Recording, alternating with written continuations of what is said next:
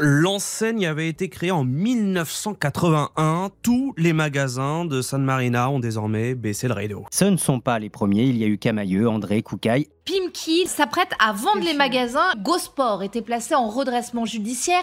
Même décision pour Kookaï. Nombreuses sont les enseignes de prêt-à-porter françaises qui souffrent ces derniers temps. Certaines sont en redressement judiciaire, d'autres ont même été placées en liquidation. Comment expliquer cette hécatombe ?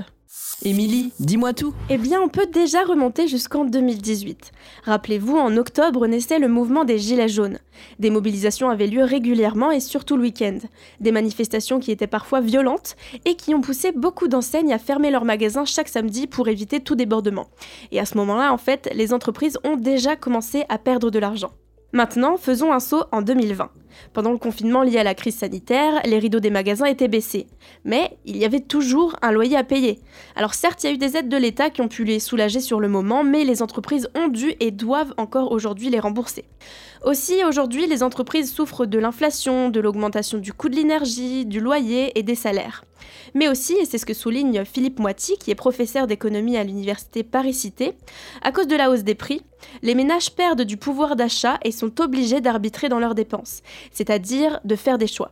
Et quand on est ric-rac à la fin du mois, eh bien, on n'achète pas des vêtements. Le poids que représente l'habillement, habillement et chaussures, dans le budget des ménages, n'a pas cessé de diminuer, ce qui est logique puisque le besoin est déjà couvert. En début des années soixante, c'était dix pour cent du budget des ménages consacré à ça. En deux mille, on était passé à quatre pour cent. Aujourd'hui, on est à deux virgule cinq pour cent. En bref, comme l'expliquait Philippe Moati dans l'émission C'est à vous sur France cinq, l'industrie du vêtement a pris pas mal de coups ces dernières années.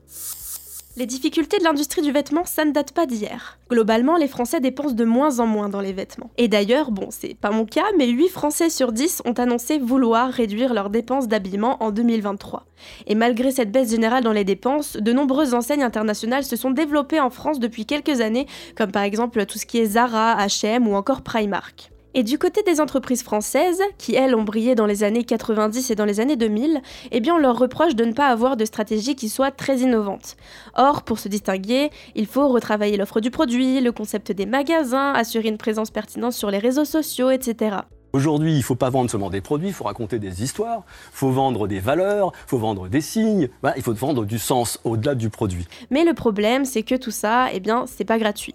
Et ces enseignes n'ont en fait pas beaucoup, beaucoup d'argent parce qu'il y a vingt à trente ans, quand tout allait bien, elles ont fait le choix d'ouvrir des centaines de magasins. On est dans, sur un marché surcapacitaire, c'est-à-dire qu'on a créé, peut-être plus encore dans l'habillement, trop de mètres carrés commerciaux par rapport à la dynamique de la consommation. Pendant une, près d'une vingtaine d'années, la croissance de l'appareil commercial par le nombre de mètres carrés commerciaux a été plus rapide que la croissance de la consommation des ménages. Cherchez l'erreur. Ce qui est logique à l'échelle individuelle, de se dire je vais mailler le territoire, parce que si, mmh. si je ne suis pas dans une ville, je n'ai pas de chance de vendre. Donc chacun, rationnellement, veut étendre son réseau, mais comme tout le monde fait ça, on crée des surcapacités. Et au-delà de la concurrence, ce sont aussi les modes de consommation qui ont changé. Aujourd'hui, on commande beaucoup nos vêtements sur Internet. Et ces entreprises se sont mises sur le web un peu trop tard, se faisant voler la place par tout ce qui est Asos ou encore Zalando. Il a fallu alors, pour elles, créer un site de qualité, s'en occuper, et cetera. Mais encore une fois, ça nécessite beaucoup de moyens. Il y a une chose aussi à souligner, c'est que les entreprises françaises qui souffrent aujourd'hui sont des entreprises de gamme moyenne.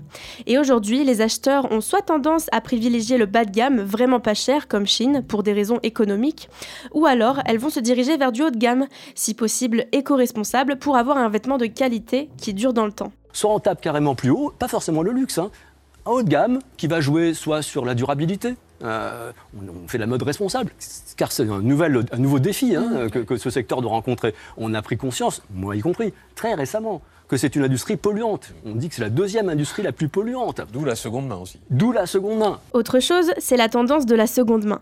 Entre inflation et conscience écologique, acheter un vêtement qui a déjà été porté et qui coûte moins cher, eh ben, c'est à la mode. Certaines marques vont tenter de s'y mettre en lançant leur propre onglet de seconde main sur leur site, mais le problème c'est que tout cet univers est déjà bien en place avec tout ce qui est Vinted, Facebook Marketplace ou encore même Le Bon Coin qui marche encore très bien aujourd'hui. Et les gens ont tendance à préférer ce genre de plateformes qui sont utilisées par beaucoup de monde tout simplement parce que ça les rassure. Pour conclure, ce sont des temps difficiles pour beaucoup d'entreprises qui sont dans le secteur du prêt-à-porter. Mais ça signe pas pour autant son arrêt de mort. Le secteur a globalement compris qu'il était dans une impasse et commence petit à petit à réfléchir à la nouvelle manière dont il va aborder le marché.